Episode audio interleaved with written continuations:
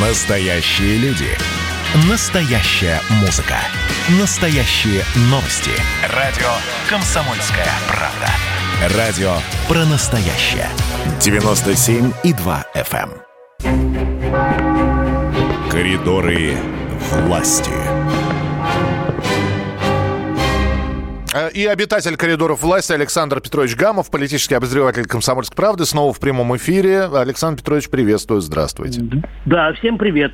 А, как раз в эти минуты, я думаю, э, проходит оперативное совещание Владимира Путина с постоянными членами Совбеза России. Вот, это, пожалуй, единственное такое э, крупное публичное мероприятие у главы государства сегодня. Э, Больше таких больших э, каких-то встреч не запланировано, пока никаких сведений нет. Как только они появятся, я обязательно расскажу. А, а темы хотя бы предварительные этой встречи понятны, о чем будут говорить? Или Ну, то- в принципе, понятно, да, мы о них расскажем позже. Подожди, я, вот в ну как, как позже, но хотя бы коротко, собственно, понятно, что о безопасности будут говорить, правильно? Да, конечно, будут говорить о безопасности, Миш. А вот, э, значит, э, о чем мне сегодня э, довелось или удалось поговорить с пресс-секретарем главы государства Дмитрием Песковым. Сейчас мы послушаем запись. Ну давайте. Президент России подписал указ, который устанавливает критерии оценки эффективности работы высших руководителей в регионах, то есть губернаторы. Там порядка 20 критериев, там, начиная от уровень бедности, посещения культурных мероприятий и так далее. Я просто подумал, для чего потребовался этот указ, эти критерии, не забюрократит ли это Нет, наоб- наоборот, вы знаете, что деятельность глав э, российских регионов не так оценивалась по целому набору критериев. И ранее тоже. Но критериев было очень много.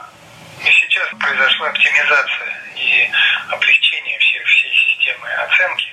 Она стала более компактная, более понятная, более того, укрупнена группировка этих тем. Поэтому, наоборот, это направлено на разбюрократирование и повышение эффективности оценки. А кто будет определять, соответствует ли губернатор критериям? правительство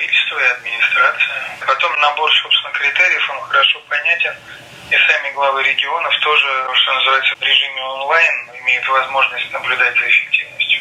За своей собственной эффективностью. Ну, конечно. Так, это те самые 20 пунктов, которые... э, А, те самые 20 пунктов, я сейчас просто не буду время занимать, но э, там еще было ряд э, таких вот любопытных моментов. Прямо сейчас на сайте kp.ru мой материал, моя публикация, ее очень просто найти, просто э, наберите, друзья, э, Дмитрий Песков, новый критерий оценки губернаторов разбюрократит их работу. Мне кажется, что это, э, что это очень важно. Еще что сегодня было на брифинге э, Дмитрия Пескова, но э, Дмитрий Сергеевич довольно жестко ответил на браваду нового президента США Джо Байдена, пообещавшего заставить Россию, я в кавычках, кавычках это слово, эти словосочетания употребляю, ответить за все, снова в кавычках. И м, м, Песков сказал, что э, и дал ясно понять, что такие нотки, в кавычках, не для России. Вот. И м, еще э, Дмитрий Сергеевич назвал вот эту странную риторику нового президента США, США, снова кавычу, агрессивной и неконструктивной. И, нот, ну, как я сказал, нотки такой ультимативности, вот еще один ультиматум, вообще неприемлемый для нас, предупредил э, Песков. И м, в начале недели мы э, очень коротко сообщали о том, что Путин э, целый ряд э, очень любопытных и жизненных поручений дал э, различным органам власти. И вот лично меня, в общем, э, заинтересовало его поручение нашим законодателям, нашим правоохранителям. Оно направлено на то, чтобы несовершеннолетних нарушителей, Мгм. если они какие-то тяжкие преступления не совершали, их освободить от э, уголовной ответственности.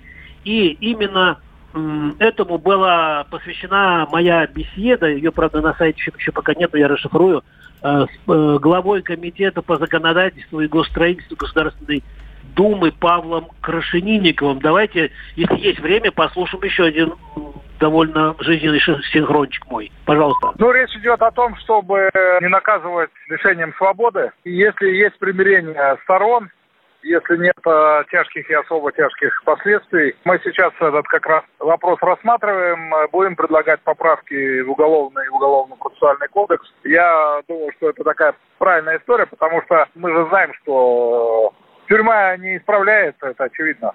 Поэтому, конечно, колонии эти э, вряд ли можно сказать, что они там после этого человек становится лучше. Это исполнение наказания, и уже даже эта система не э, исправительная, а исполнительная называется. То есть за время весенней сессии это все может быть оформлено в качестве э, поправок? Я думаю, да, я думаю, да, конечно, конечно. А обратную силу это будет иметь? Да, когда смягчение, у нас уголовный закон, смягчающий имеет обратную силу.